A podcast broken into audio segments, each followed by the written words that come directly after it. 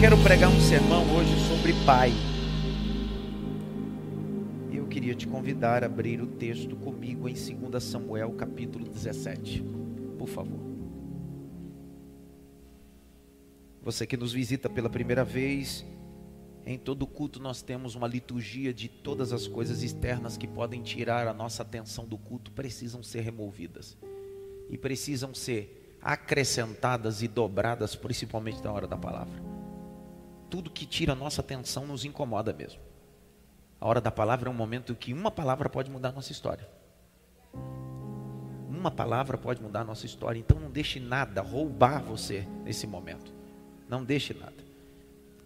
Aqui nós não temos, recriminamos tecnologia. Você que tem o seu, sua Bíblia no smartphone, pode abrir no smartphone, não tem problema. Você que tem a Bíblia, aquelas Bíblias de estudo enorme, de quase 5 quilos, pode abrir ela também. Quem sabe você tem uma Bíblia slim, aquela bem fininha. Pode abrir ela também. O que você não pode aqui é não estar conectado com o texto que Deus tem para você hoje. Enquanto você procura o capítulo de número 17 de 2 Samuel, eu queria apresentar. E eu tive a oportunidade de conhecê-la em 2020, num vídeo. Primeira reunião que nós tivemos vídeo, segunda. E aí depois tivemos um contrato pela Universal Music assinado. E a primeira canção que, que ela escutou é a canção que vai gravar sábado agora. Nós vamos bater. E o feedback dela foi: essa canção é profética, as igrejas vão cantar. E eu tenho certeza disso.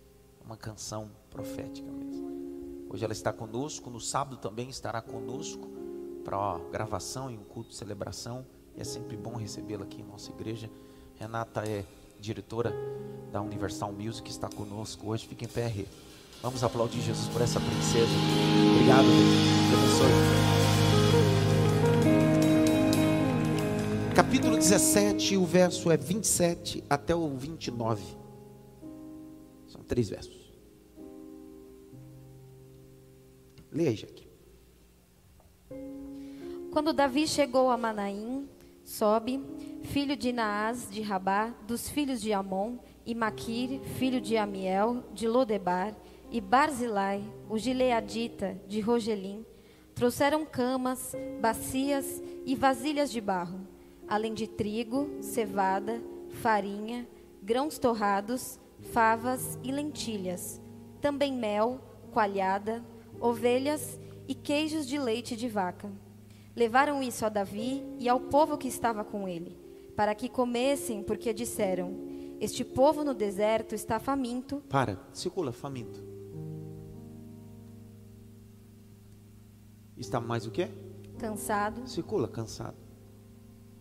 E mais o quê? E sedento. Sedento.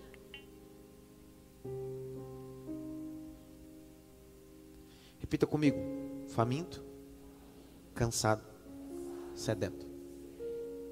Mais uma vez. Faminto, cansado e sedento. Dê uma olhadinha pelo menos para três assim. Deus vai visitar as suas necessidades hoje.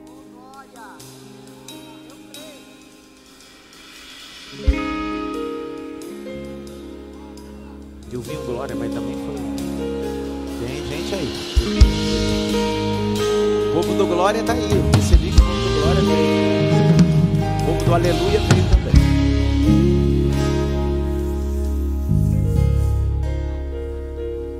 A, a paternidade, a orfandade é uma crise instalada. Não só na pós-modernidade, mas desde a antiguidade. Alguns se tornam vítimas, outros se tornam atores principais decidiram superar suas, seus traumas e seus obstáculos. Quem aqui nunca assistiu ou leu a biografia de Steve Jobs? O criador da Apple. O maior desafio dele foi sobre adoção. Seus pais o colocaram para serem adotado E o único critério que foi estabelecido foi que o casal que pudesse adotar Steve Jobs deveria ter pós-graduação.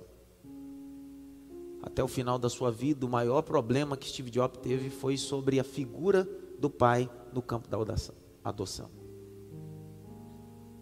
Essa data para alguns é literalmente sangrar mais. Para outros é lembrar, ainda que esteja cicatrizado. Paternidade, pai.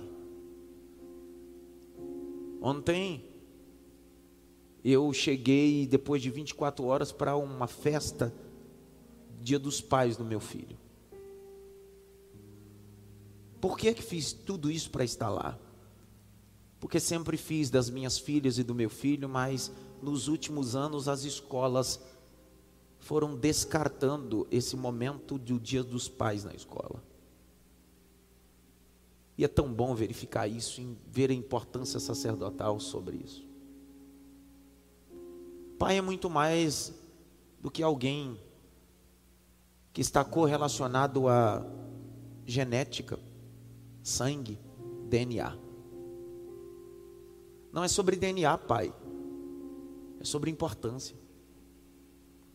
Você vai encontrar na Bíblia alguns homens que geneticamente não foram ou não saíram desses pais biológicos, mas consideravam outros como pais. O caso de Ezequias, do texto de Reis, capítulo de número 18, verso 1 a 3. O texto diz que o pai dele era Acás e fez o que era mal aos olhos do Senhor. Só que o texto diz que ele dizia: Eu sou filho de Davi. Davi não é filho, não é pai biológico dele, mas ele tomou Davi como referência. Existem mulheres que cumprem o papel de pai em casa. Às vezes não tem uma figura paterna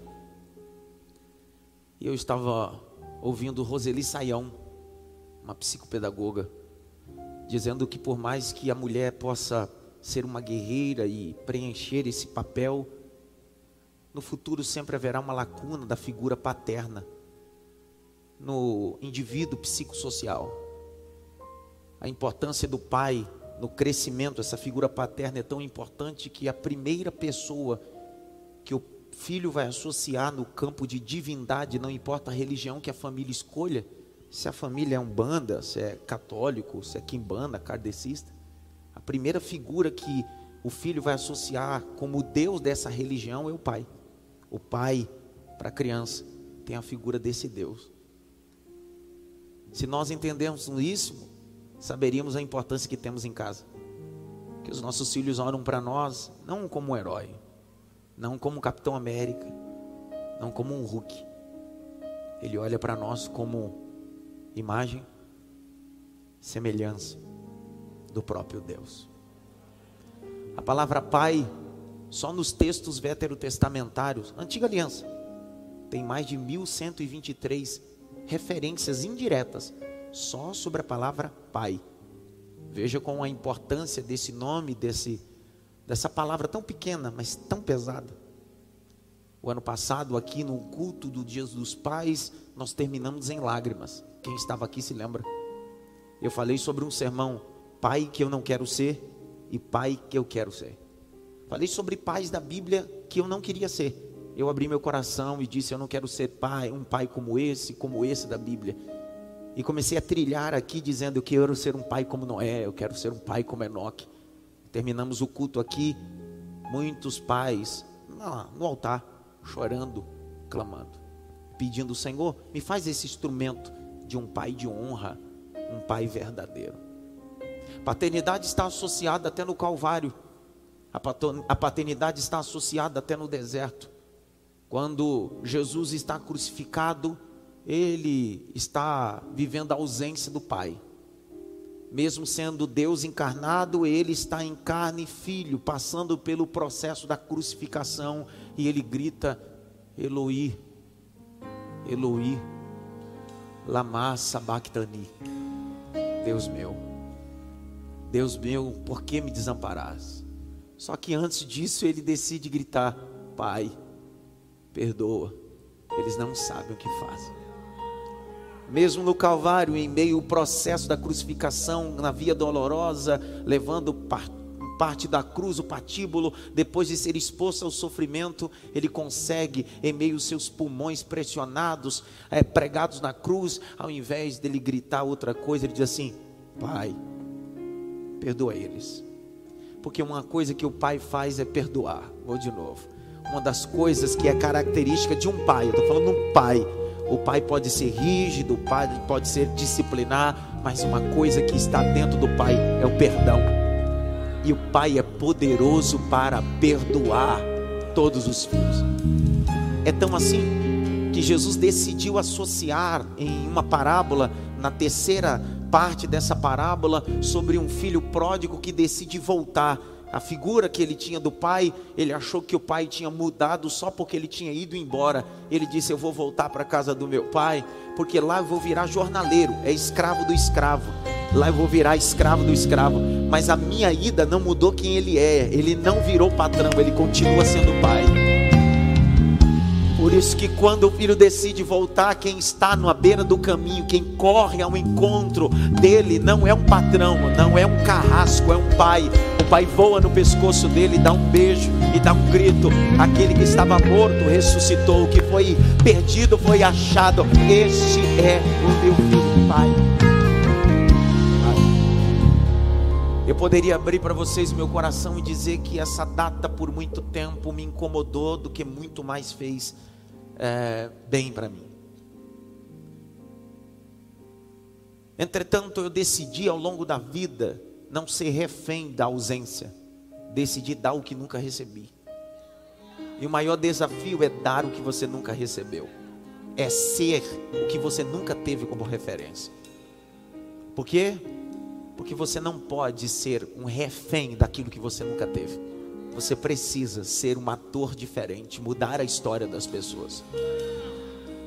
Um agressor foi agredido por alguém. Um violentador foi violentado por alguém. Isso pode ser uma cadeia de continuidade. Alguém que foi rejeitado será um futuro indivíduo que vai rejeitar. Alguém submisso é alguém que entendeu princípios que a submissão não tem valia, eu decidi na minha vida quebrar esse ciclo. Eu decidi na minha vida que os meus filhos vão desfrutar daquilo que eu nunca vivei. Eu decidi olhar para a Ágata, para Manuela e para o Davi e dizer bem assim: vocês vão ter o que eu nunca tive, vocês vão sentir o que eu nunca senti. Tudo que eu tive falta, vocês vão ter. No dia que vocês precisarem de um abraço, eu estarei lá. No dia que vocês precisarem ouvir eu te amo, uma coisa que eu nunca ouvi na minha vida, não tem problema, não é porque eu nunca tive que eu não posso te dar, porque alguém que conhece o Pai celestial, que ama acima de todas as coisas, pode dar o que nunca teve na horizontalidade, mas consegue ter na vertical o amor de Deus manifesto. Dê uma olhadinha pelo menos para três, diga para ele assim: deixe de ser vítima dos seus traumas.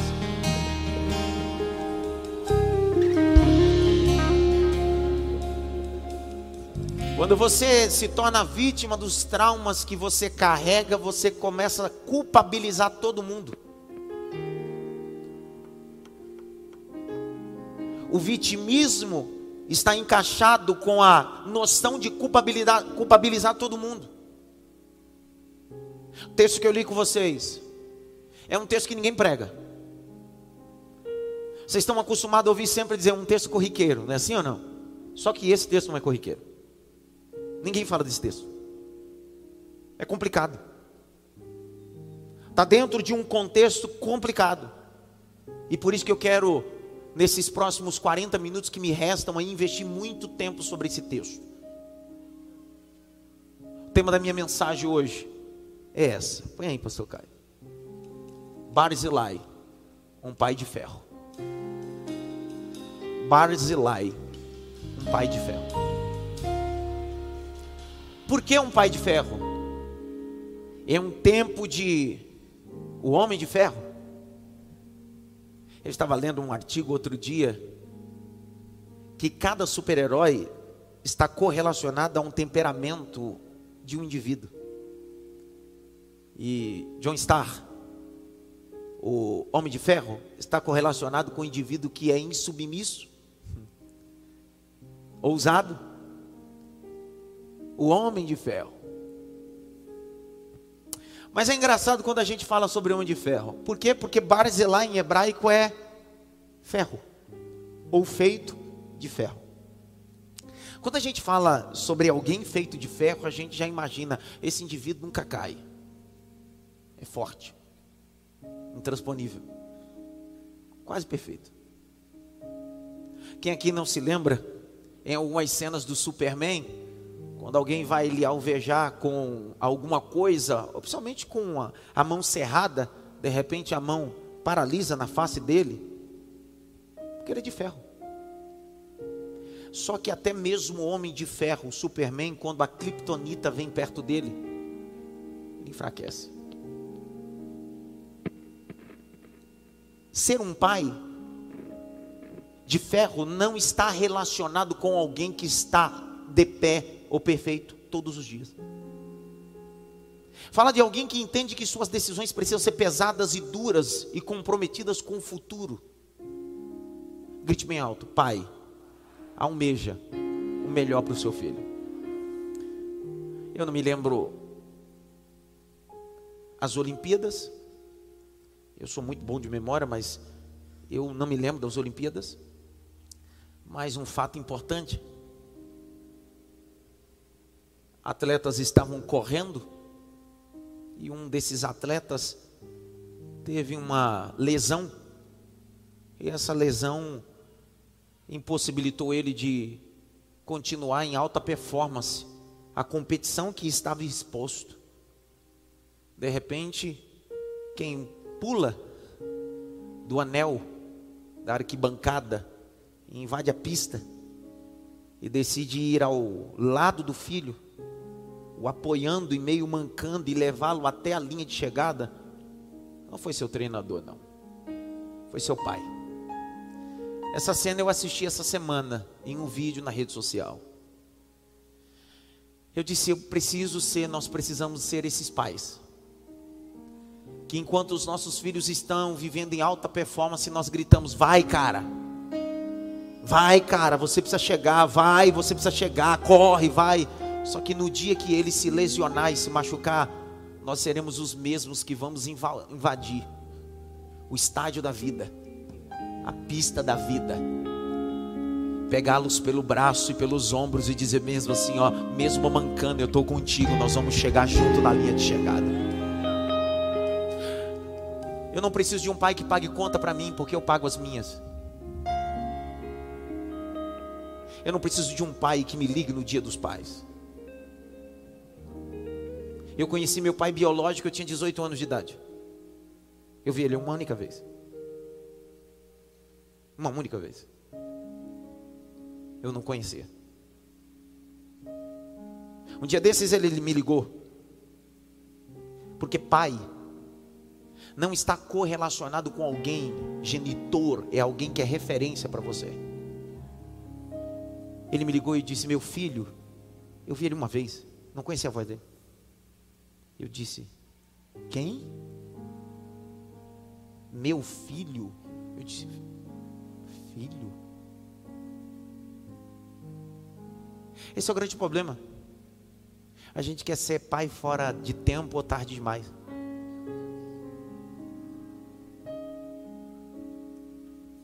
Eu fiquei pensando aquilo e aquela ligação. Meu filho, com um homem aos 40 anos de idade. Será que nós não estamos chegando tarde demais para ser pai?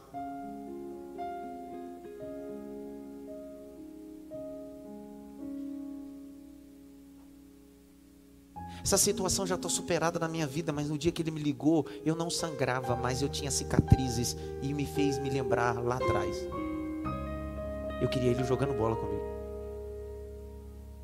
Eu queria ele empinando pipa comigo. Eu queria ele me dando uns cascudos. Eu queria ele gritando como eu grito com Davi: Vamos, meu! Mas ele chegou tarde demais. Ele pode ser meu pai biológico. mas não tem legitimidade espiritual. Estamos falando de pais que estão chegando atrasado. Aí você deve estar dizendo, mas esse é o caso do Senhor. Mas eu também vi, vi com pais dentro de casa que trabalhavam o dia todo, chegava do seu expediente de trabalho e também não tinha relacionamento. Estamos vivendo a crise de pais ausentes dentro de casa. Sabe? Meu desejo é que os nossos filhos possam olhar para nós como Isaac olhou para Abraão e disse bem assim: Eu confio em ti, pai. Pode me colocar no altar que confie tão profundamente que ele diga: Pai, eu sei que está faltando o cordeiro e o cordeiro sou eu, mas pode me amarrar, porque eu sei que isso é tão amigo de Deus que eu sei que Deus pode providenciar. Barzilai em hebraico significa ferro, homem de ferro. Todo esse contexto está diante de uma problemática. Grite bem alto: problemática. Qual é a problemática? Davi está vivendo o maior golpe da vida dele. Ei, o maior golpe da vida dele. Escute. Eu preciso da sua atenção nisso. O maior golpe. Davi vai ser golpeado pelo seu filho, Absalão. O capítulo 15, se você puder voltar algumas páginas. Barulho da folha da Bíblia. É bonitinho. capítulo 15, do verso 1 ao verso 6. Davi vai viver o pior golpe da vida dele. Qual é o golpe? O seu filho Absalão vai promover um golpe de Estado contra o pai.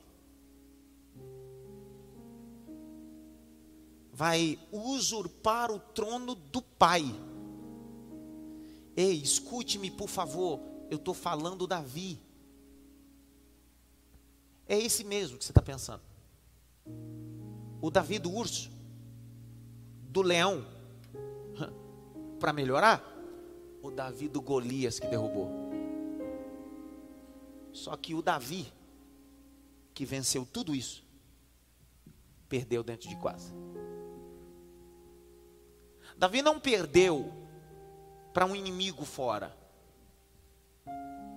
Davi perdeu para um filho dentro de casa. capítulo 15, verso 1 a 6. Lê, Jaque. Depois disso, Absalão arranjou uma carruagem, cavalos e cinquenta homens que corressem na sua frente. Ele se levantava cedo e ficava à beira do caminho que levava ao portão da cidade. Quando passava um homem que tinha alguma demanda que, de, que devia ser submetida ao rei para julgamento, Absalão o chamava a si e lhe dizia: De que cidade você é? Quando ele respondia: este teu servo é de tal tribo de Israel. Absalão lhe dizia: Olhe, a sua causa é boa e justa, mas você não tem quem o ouça da parte do rei. Absalão dizia mais: Ah, quem me dera ser juiz na terra, para que viesse a mim todo homem que tivesse demanda ou questão, para que eu lhe fizesse justiça. Também, quando alguém se aproximava para inclinar-se diante dele, ele estendia as mãos, abraçava-o e o beijava. Absalão agia desta maneira com todo Israel que vinha ao rei para pedir justiça, e assim que conquistava o coração dos homens de Israel. Ele fazia o quê? Conquistava. Olha o verso 13 e 14, abre aí, no mesmo capítulo, 13 e 14. Vai, Jack. Então um mensageiro veio a Davi dizendo: Todo o povo de Israel está seguindo Absalão. Diante disto, Davi disse a todos os servos que estavam com ele em Jerusalém: Levantem-se e vamos fugir, porque não poderemos nos salvar de Absalão. Saiam o mais depressa possível para que ele não nos alcance. Lance sobre nós a ruína e passe a cidade a fio de espada. Preste atenção. Durante quatro anos consecutivos, Absalão estava entre o povo e seu pai. Durante quatro anos consecutivos, o povo saía e pegava a estrada caminho do castelo para relacionar-se ou conversar ou receber orientações do rei.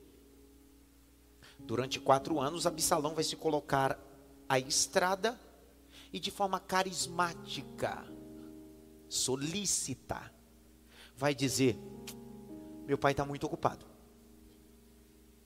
Eu estou aqui para te auxiliar. O pior de tudo é que o texto vai dizer que ele ainda beijava a mão do povo. E o povo dizia: Enquanto eu não consigo falar com o rei Davi, tenho acesso fácil com Absalão, até minha mão ele beija.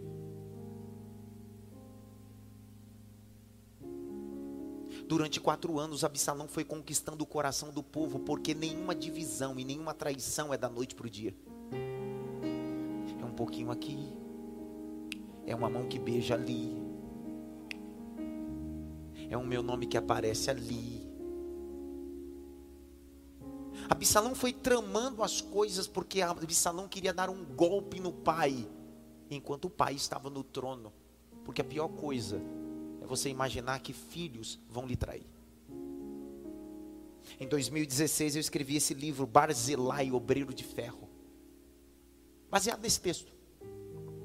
Os piores traidores não são os inimigos, são os filhos que você decidiu gerar para o ministério. São filhos, Absalão era um filho.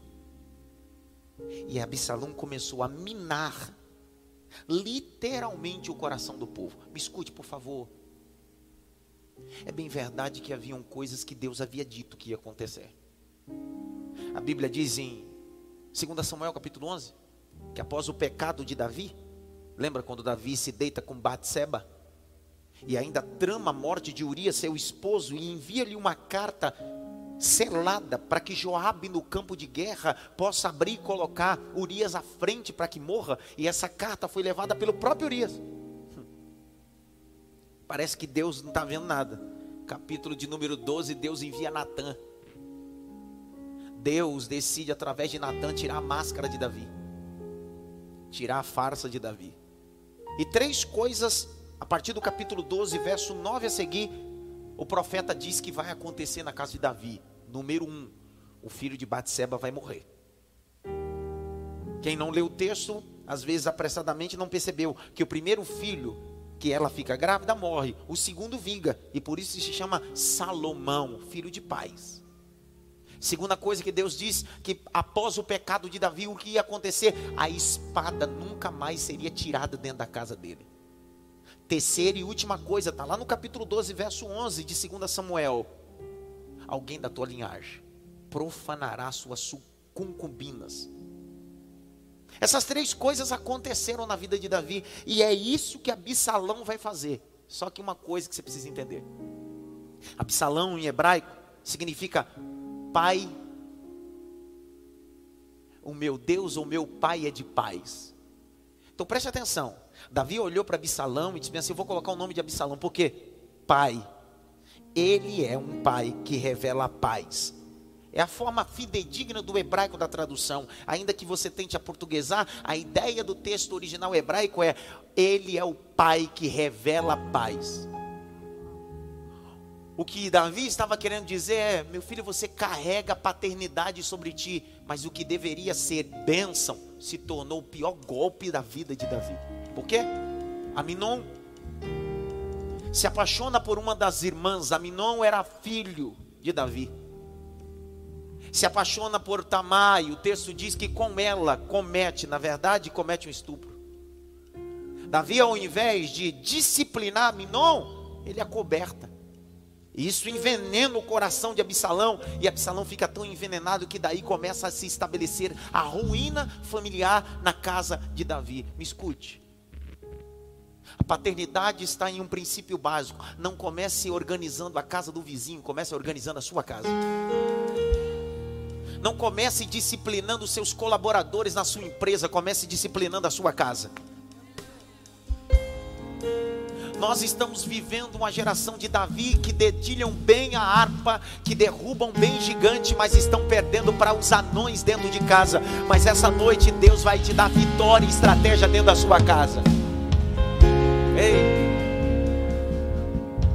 meu desejo é que nós possamos ser os piores pregadores. Porque parece que ser bom pregador hoje é alguém que tem curtida, like e views. Presta atenção. O maior pregador da Bíblia não teve curtida, nem seguidores. O maior pregador da Bíblia, antes de Cristo, não teve seguidores, não teve like, mas Deus decidiu salvar ele, os três filhos. Se não der glória agora, você vai ver. Deus disse: Noé, ele disse: Sim, Senhor, eu tenho um projeto para você. Tá bom, Senhor, eu vou fazer com os meus filhos esse projeto. Qual é o projeto? Faz uma arca durante 100 anos. Constrói a arca e prega. Constrói a arca e prega. Constrói a arca e prega. 100 anos depois, o vizinho não se converteu. O amigo não se converteu, mas quando a porta da arca se abriu, entrou Noé, sua esposa, sem cã, Jabé e suas três esposas. Sua pregação é poderosa quando a sua descendência acredita na mensagem que sai da sua boca. Não é sobre público, não é sobre fãs, é sobre família.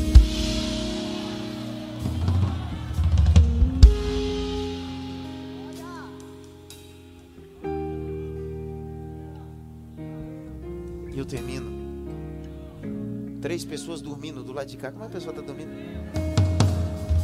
A lasanha foi tão pesada que dormiu. Eu tô assim. Dá uma balançada pelo menos em três sim. Sai, espírito dorme. Dorminhoco. Espírito dormo. Dorminhoco.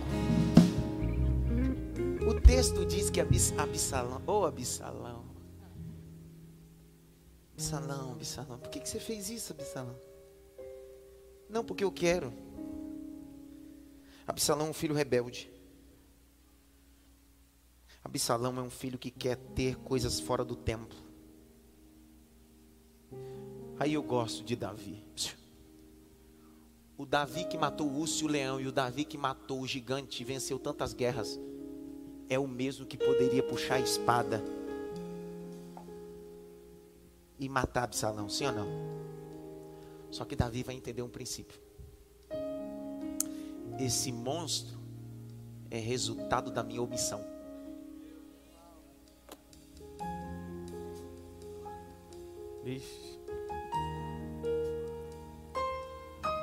Esse algoz é resultado da minha omissão que tive.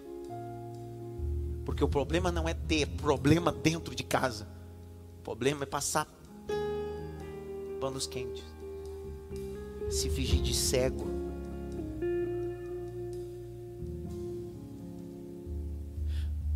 Davi pega os seus homens e diz assim: Vamos embora. Vamos embora. Meu rei, o senhor vai para onde? Vamos embora. Para onde o senhor vai? Eu não vou entrar em embate com Absalão. Deixa ele com o trono.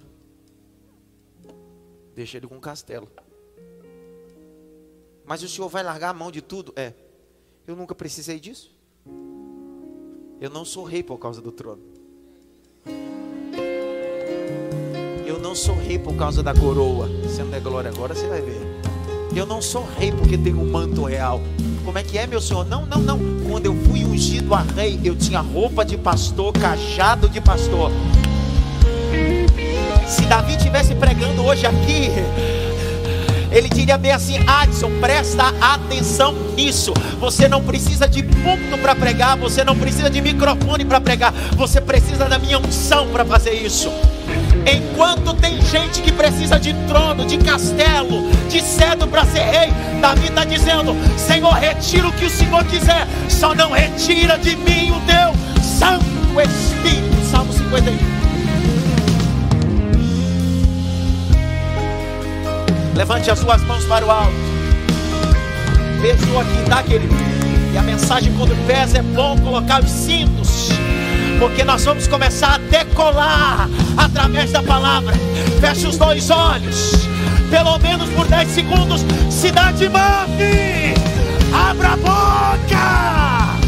Diga glória a um peso de unção neste lugar.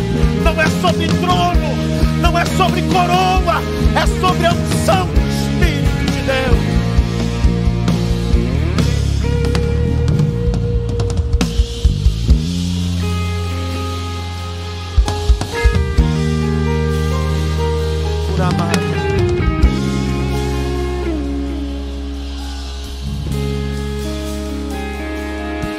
Iago, o que Davi está ensinando a Absalão é o seguinte: os medíocres precisam coroa, castelo e trono.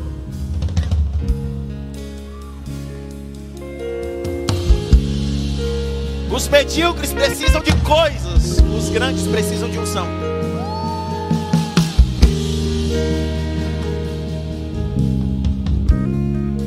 Eu estava em Brasília, alguém me perguntou na mesa, diz assim: "Me dá um segredo como uma igreja pode crescer tanto?" Eu disse: Jesus ser o cabeça da igreja. Meio da conversa, do jantar, alguém disse assim: E as suas ovelhas? Eu disse: É por isso que lá cresce, aqui não. Ele disse: Como assim? Aqui são suas ovelhas, lá são ovelhas de Cristo. Eu só sou pastor de igreja. Eu não sou dono de ovelha, irmão, nem curral eu tenho. Eu sou pastor de ovelhas. O dono da ovelha é Jesus Cristo. Levante a mão direita assim bem alto. Bata pelo menos em três mãos assim: teu pai é bom, o teu pai é bom, o teu pai é bom, o teu pai é bom, o teu pai é bom, teu pai é bom.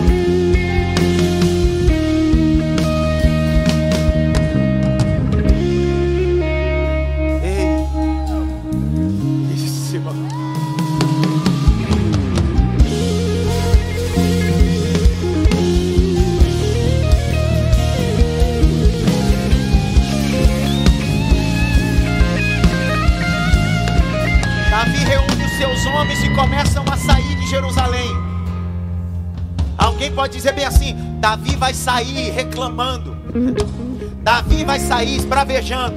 Ó oh, irmão, Davi reúne os homens enquanto ele vai saindo de Jerusalém. E ele diz assim: Posso cantar? Alguém diz: Teu filho tomou teu trono? Ele está precisando de uma espadada?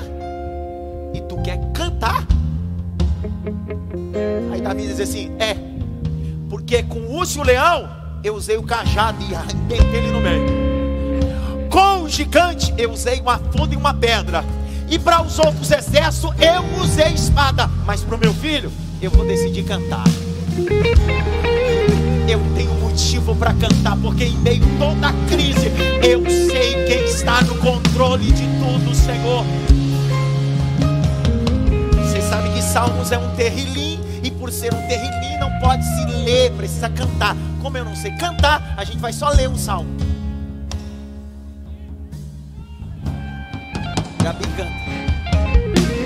Ei! Davi está caminhando, ele começa a cantar. E ele vai compor o salmo de número 3. E ele compõe o salmo de número 3 no dia que ele sai de Jerusalém. Já que você vai ler Salmo 3, verso 1. Porque Salmo é um cântico, então não tem versículo nem capítulo. É Salmo 3, verso 1 até o último verso. Essa canção ele compôs quando está saindo e o seu filho está no trono. Lê, Jaque. Senhor, como tem crescido o número dos meus adversários. São numerosos os que se levantam contra mim. São muitos os que dizem de mim: não há em Deus salvação para ele. Porém, tu, Senhor, és o meu escudo protetor. És a minha glória e o que exalta a minha cabeça. Ei, Com a minha voz clamo ao Senhor, e ele do seu santo monte me responde. Eu me deito e pego no sono, acordo, porque o Senhor me sustenta. Não tenho medo dos milhares que tomam posição contra mim de todos os lados. Levanta-te, Senhor, desferes um golpe no queixo de todos os meus inimigos e quebras os dentes dos ímpios. Do Senhor é a salvação, a tua bênção esteja sobre o teu povo. Ele está sendo traído pelo filho. O filho acabou de dar um golpe de estado. Ao invés de ele amaldiçoar, ele diz: Do Senhor é a salvação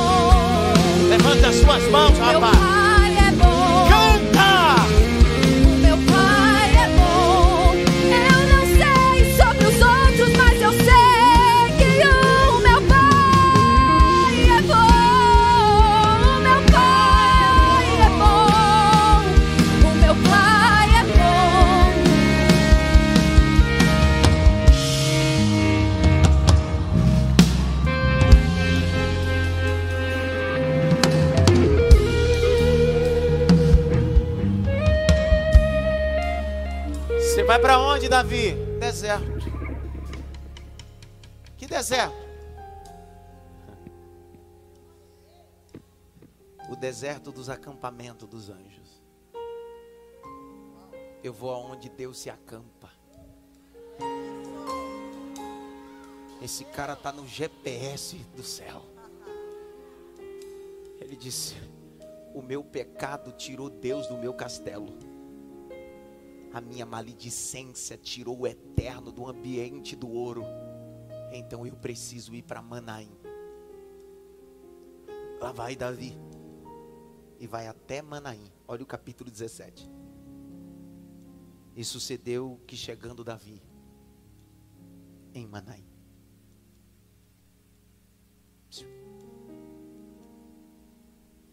O que é Manaim? Lugar de dois acampamentos. Primeira vez que aparece a palavra Manaim na Bíblia está no capítulo 32. Abre lá. Do Gênesis.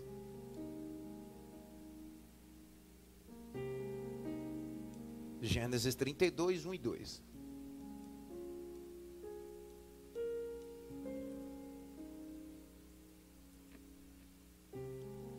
Lê, Jaque. Também Jacó seguiu o seu caminho, e anjos de Deus foram encontrar-se com ele. Peraí. Vamos lá. Vamos ver se só eu entendi esse texto. Pegou o texto? Vai, volta lá para o capítulo onde a gente leu. E olha o capítulo 17, verso 27. Só a parte A, Jaque. Quando Davi chegou a Manaim, Para. Volta lá e lê de novo. Gênesis 32, 1. também Jacó seguiu o seu caminho. Então Davi está seguindo o caminho que Jacó seguiu. Porque ele está indo para o lugar que Jacó teve um encontro. Que raiva. O encontro com quem? Lê, Jaque, vai, lê, E, an- Jaque. e anjos de Deus foram encontrar-se com ele. Peraí, quer dizer que ele, Jacó, ó, olha para cá, pastor Sérgio. Jacó ficou 20 anos na casa de Labão. O capítulo 31 é a ruptura de Jacó com Labão. No dia que Jacó sai da casa de Labão, ele vai para Manaim, que não nem nome tem ainda. E lá ele se encontra com a comitiva de anjos.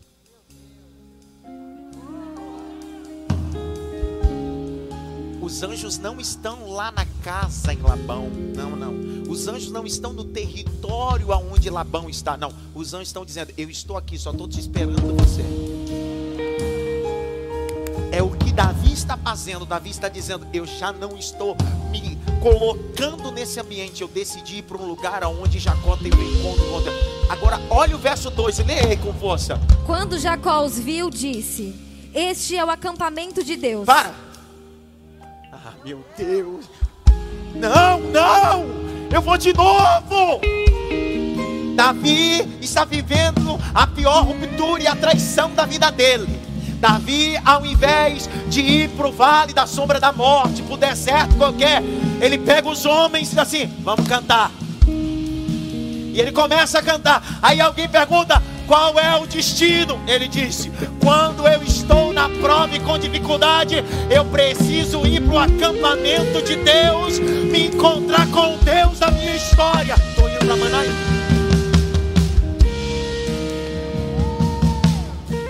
Tem dia que domingo para você, cidade máfia Manaim.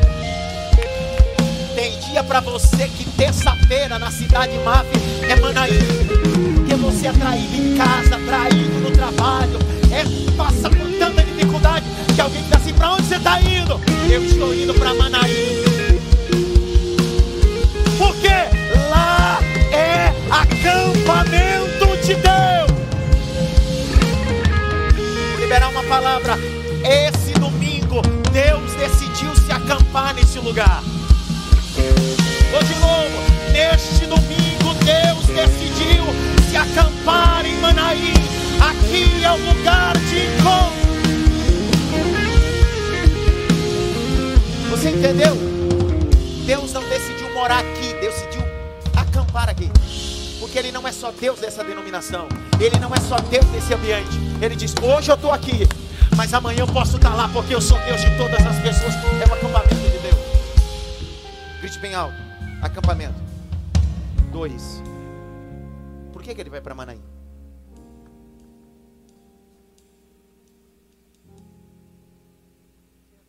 Por que, que ele vai para Manaim? Grite bem alto: Manaim. Mais alto: Manaim. O texto de Josué vai dizer que quando Josué parte as terras, Manaí está dentro do território de Gade. E fora está dentro do território de Gade. Manaí foi um território que foi cuidado por uma das três classes de levitas. Lembra que Levi teve três filhos: os Gersonitas, os Coatitas, os Meraritas. Manaí foi um território administrado por uma classe de levitas chamada de Meraritas. A Bíblia diz em Números que os Meraritas tinham responsabilidade de levar os utensílios mais pesados do templo. Davi está indo para Manaim porque lá é acampamento de Deus. Davi está indo para Manaim porque lá é ambiente de levita. Davi está indo para Manaim dizendo bem assim: o Deus do tabernáculo vai se revelar. Você sabe por que às vezes a gente não vive a providência porque a gente quer ir para qualquer lugar, decida ir para o lugar certo. Vou de novo. Não é sobre aonde o teu nariz aponta, é o lugar aonde Deus já determinou. Vai para Manaim, lugar de encontro. Lugar de encontro. Eu termino. Quando ele chega em Manaim, grite bem alto, Manaim. Manaim é o que mesmo? Ninguém sabe mais, Senhor. O que aconteceu com ele? Manaim, Manaim. O que é Manaim? Lugar de acampamento. Quem acampava lá? Quem? Então, se Deus acampa lá, antes de você chegar, Deus já preparou tudo. Ah, dá licença, cara. Vou de novo, vou de novo. Rodrigo não deu glória até agora. Rodrigo dormiu, cochilou. Bocejou agora que eu vi. Vou de novo. Manaim não é acampamento de Deus, sim ou não? Se eu estou indo para o acampamento de Deus, que é o território de levitas, ambiente de tabernáculo, significa que antes de eu chegar, Deus já preparou? Olha isso daqui. Do lugar da onde você saiu até o lugar da Manaim, você tem três necessidades. Capítulo 17, verso de número 29, lá no finalzinho. E eles estavam famintos, estavam cansados e sedentos. Vou de novo. E eles estavam famintos, cansados e sedentos. Agora você não der glória, você vai ver. Verso de número 27. E o Senhor levantou três amigos. O nome de um, Sobe. O nome do outro, Maqui. E o nome do outro, Basilai. Agora olha o verso de número 28. Tomaram camas. Tomaram camas. Por que tomaram camas? Porque antes deles chegarem no acampamento de Deus, Deus já preparou uma cama para os cansados deitarem. Eu vou continuar pregando.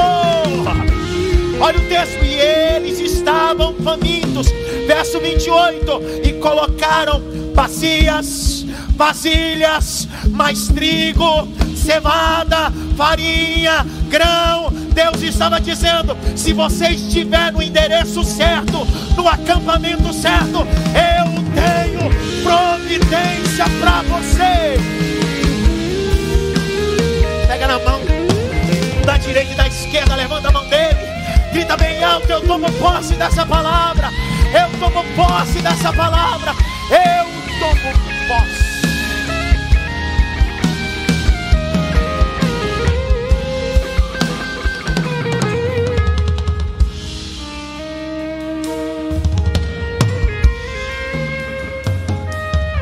Em Manaim, Deus decidiu preparar três amigos: Sobe, Maqui e Basilai. Vou de novo. Em Manaim, no lugar do acampamento, Deus disse: Eu preparei três amigos. Se você ler a listagem do verso de número 28 até o verso 29, as três necessidades, eles decidem preparar uma mesa com 14 itens. Quantas necessidades eles têm? Mas quantas, quantos itens tem na mesa? Vou de novo, vou de novo. Quantas necessidades eles têm? Mas quantos itens tem na mesa? Eu faço abundantemente mais daquilo que você imagina ou está pensando.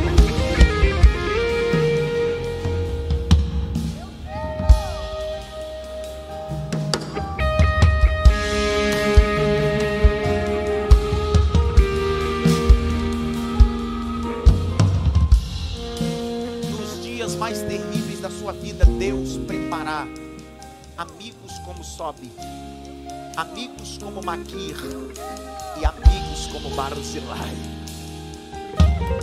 Nos dias mais terríveis de dores, de traições, Deus levantará pessoas que vão dar água ao sedento, cama ao cansado, pão ao faminto. Deus está levantando amigos para te socorrer. Deus está liberando amigos para te socorrer. Deus está liberando amigos para te socorrer. Deus está dizendo: Eu vou levantar Sobe, eu vou levantar Maqui, eu vou levantar Barzilai, porque você está no território do meu acampamento. No meu acampamento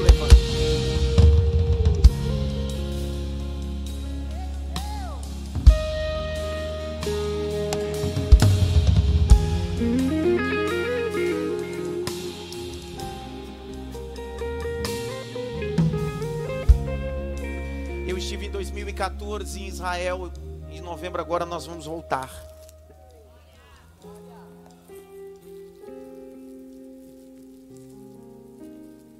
Sua primeira vez aqui? Quantas vezes já veio? Cinco? Vou lhe dar de presente, você veio cinco.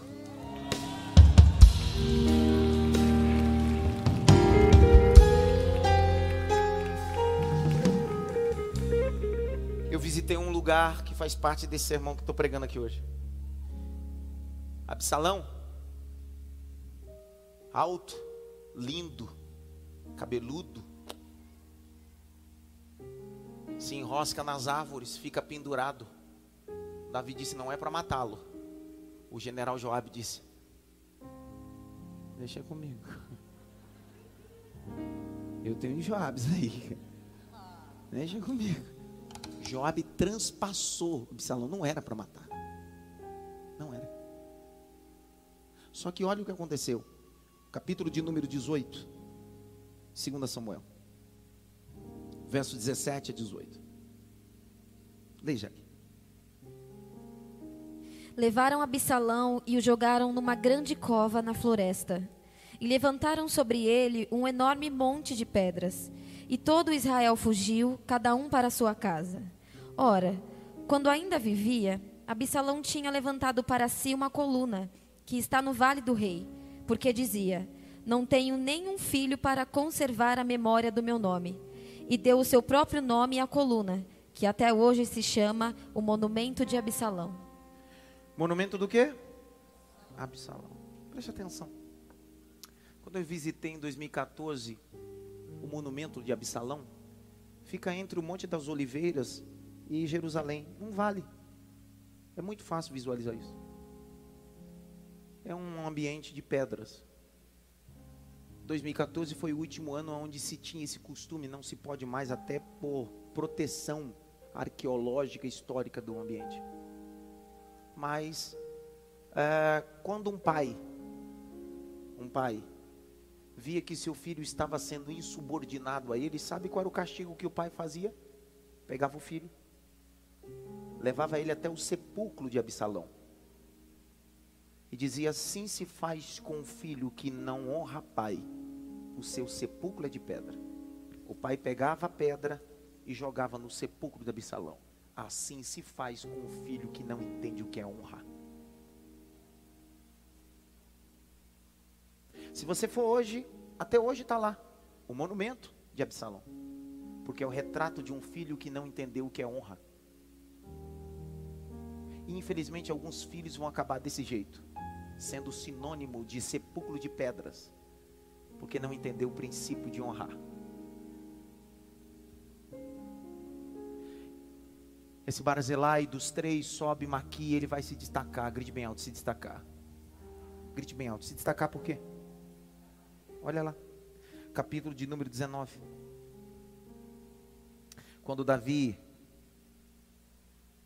vai viver a restauração em todos os sentidos. Davi quer honrar Barzilai. Porque Barzilai é muito mais do que um camarada. Barzilai é um um homem acima da média que entende princípios. Capítulo de número 19, verso 31, leia aqui.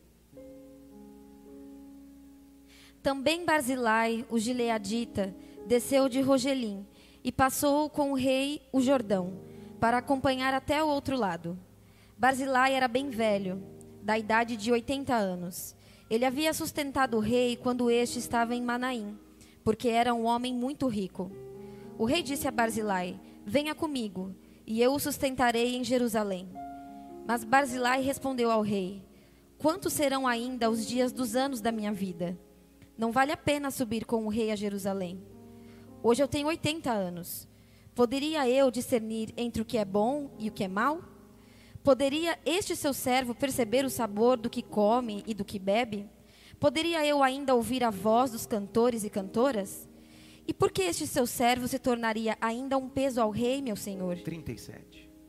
Deixe que este seu servo volte e morrerei na minha cidade. Isso é Barzilai falando, 80 anos de idade. Davi está dizendo: agora eu vou voltar para Jerusalém, voltar para o meu trono, voltar para a minha realeza. Vão, Barzilai. Ele disse: vou não. Eu sou um homem velho, pesado. Fui eu que fiz isso. Mas Barzilai é mais do que um homem velho, muito mais do que um homem que auxiliou Davi. Barzilai é um pai que pensa na próxima geração. Olha o que Barzilai vai fazer. Vai. E serei sepultado junto de meu pai e de minha mãe. Mas aqui está o seu servo Quimã. Deixe que ele passe com o rei, meu senhor. Faça por ele o que achar melhor. Alguns estudiosos vão conflitir achando que Quimã, que em hebraico significa aquele que almeja, é só um servo de Barzilai. Só que quando você pega em crônicas, você vai perceber que Kiman não é um servo, é um filho, um dos filhos de Barzilai. Sabe o que Barzilai está dizendo? Fui eu que preparei a mesa para o Senhor. Fui eu que honrei o Senhor. Mas eu não quero que a honra caia por mim.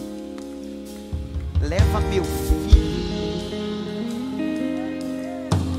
Existem lugares que você acessa só porque o seu pai decidiu preparar a mesa para pessoas importantes. Eu vou de novo.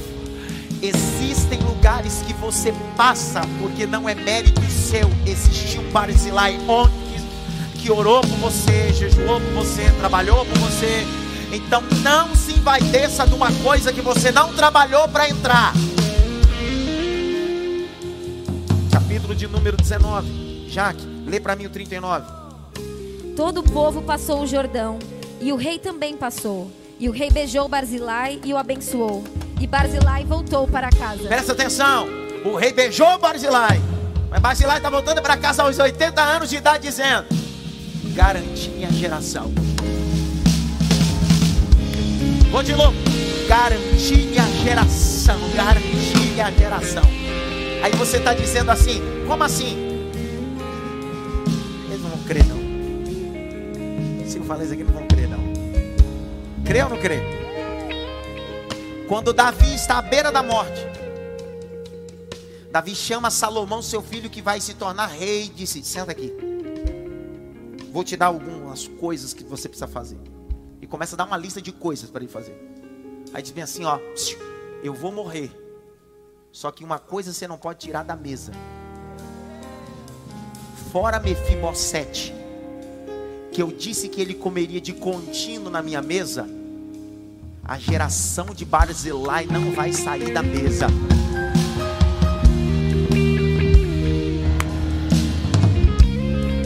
Segunda Reis, capítulo 2. Segunda Reis, capítulo 2. Segunda não, Primeira Reis, capítulo 2, verso 7.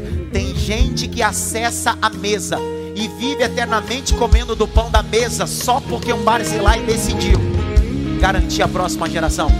Leia aqui. Mas seja bondoso. Não, não, capítulo 2, verso 7, 2, 7, 1 Reis 2, 7. Vai, leia. Mas seja bondoso com os filhos de Barzilai. De novo, de novo. Mas seja bondoso com os filhos de Barzilai. De novo, de novo. Mas seja bondoso com os filhos de Barzilai. Que Barzilai, que Barzilai, continua. Os de Leadita. E que eles estejam entre os que sentam à sua mesa para comer. Porque estiveram ao meu lado quando eu fugia por causa do seu irmão Absalão.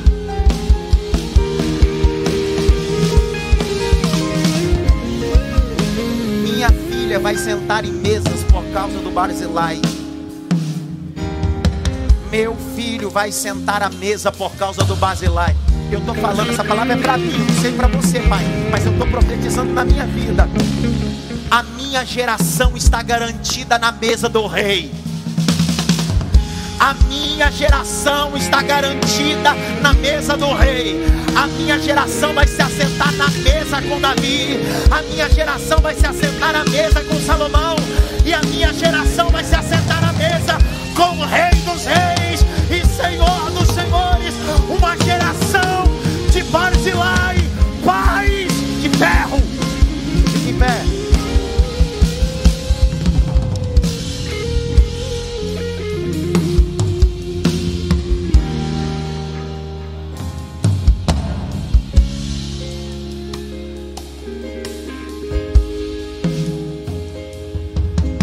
Davi está velho. A Bíblia vai dizer que Davi está tão velho que ele pede para que uma virgem possa lhe aquecer. Davi está envelhecido. Ele diz: Salomão, seja homem. Salomão dá vários conselhos. E um dos conselhos é: Eu não me esqueci do que Barzilai fez.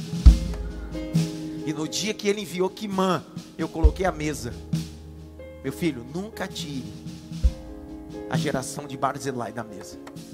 Pergunta mim, por que? Vai. Vai tanto tempo que eu não faço. Pergunta mim, por que? Vai. O que que Barzilai preparou para Davi? O que? E o que é que Davi garantiu para a geração de Barzilai?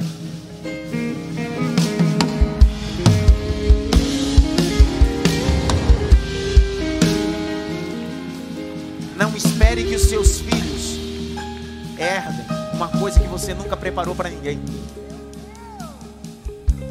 Não espere que os seus filhos se assentem no lugar que você nunca preparou para ninguém. Eu termino essa mensagem gritando aos pais: quem é o Barzilai hoje? Que quer preparar mesas para os seus filhos amanhã? Sai do teu lugar, vem para frente. Vem, vem, vem, vem. Pastor, eu quero ser um Barzilai na minha casa. O que eu não vou viver, os meus filhos vão viver. O que eu não tenho, os meus filhos vão ter. O que eu não sou, os meus filhos serão. Ei, escute que eu vou dizer. Barzilai nunca foi no castelo, mas a descendência dele nunca saiu do castelo.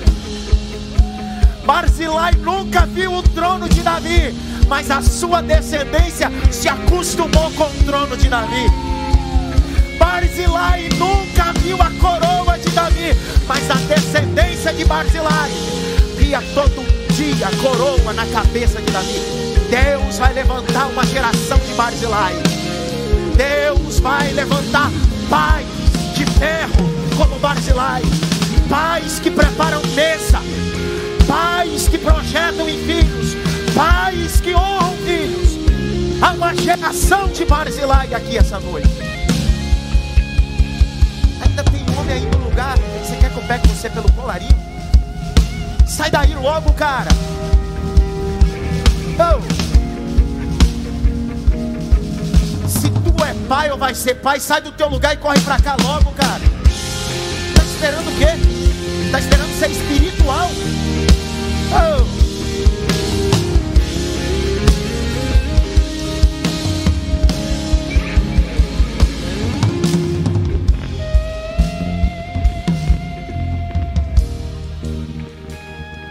Gabi, canta só. Lá no Nordeste a gente chama taquinho, taco. Do Deus é bom, meu pai é bom. Dá o microfone.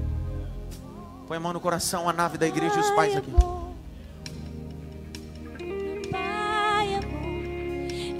Sei sobre os outros, mas eu sei que o meu, o meu pai é bom. O meu pai é bom. O meu pai sobre os outros, mas eu sei que o meu, o meu pai é bom.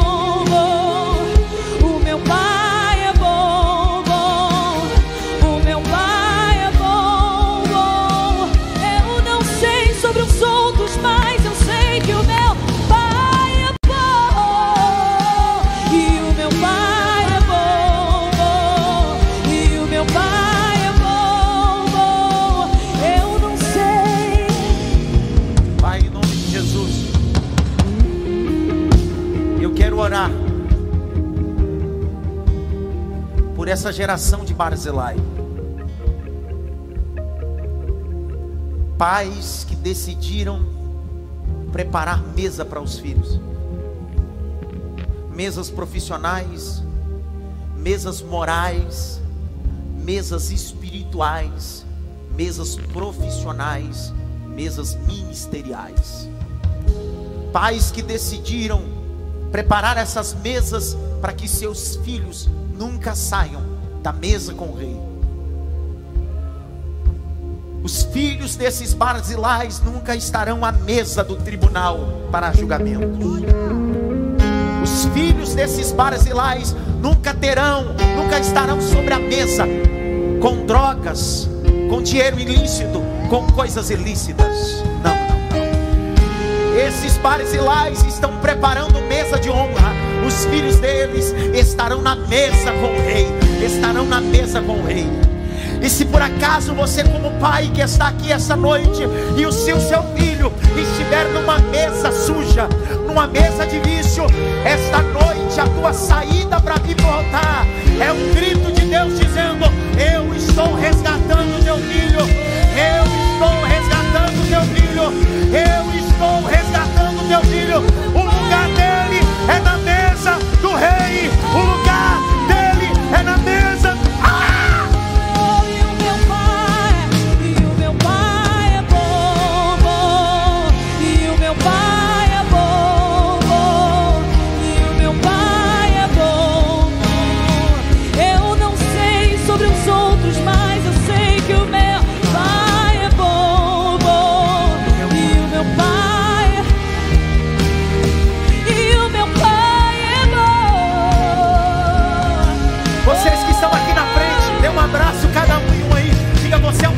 barzilai de Deus.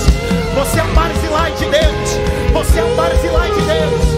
Você é um pai de ferro.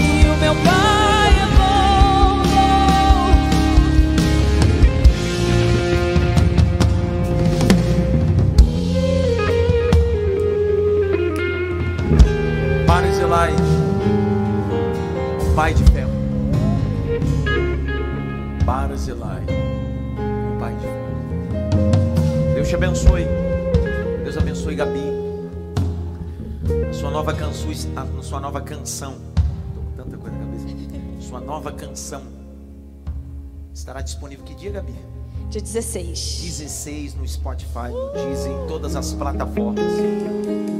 Então, dia 16 você acessa uma canção profética, compartilha. Vai ser benção pura. Dia 16 é que é terça ou quarta? Terça, ó, terça. terça-feira. Então, terça-feira já é culto de mentoria aqui à noite.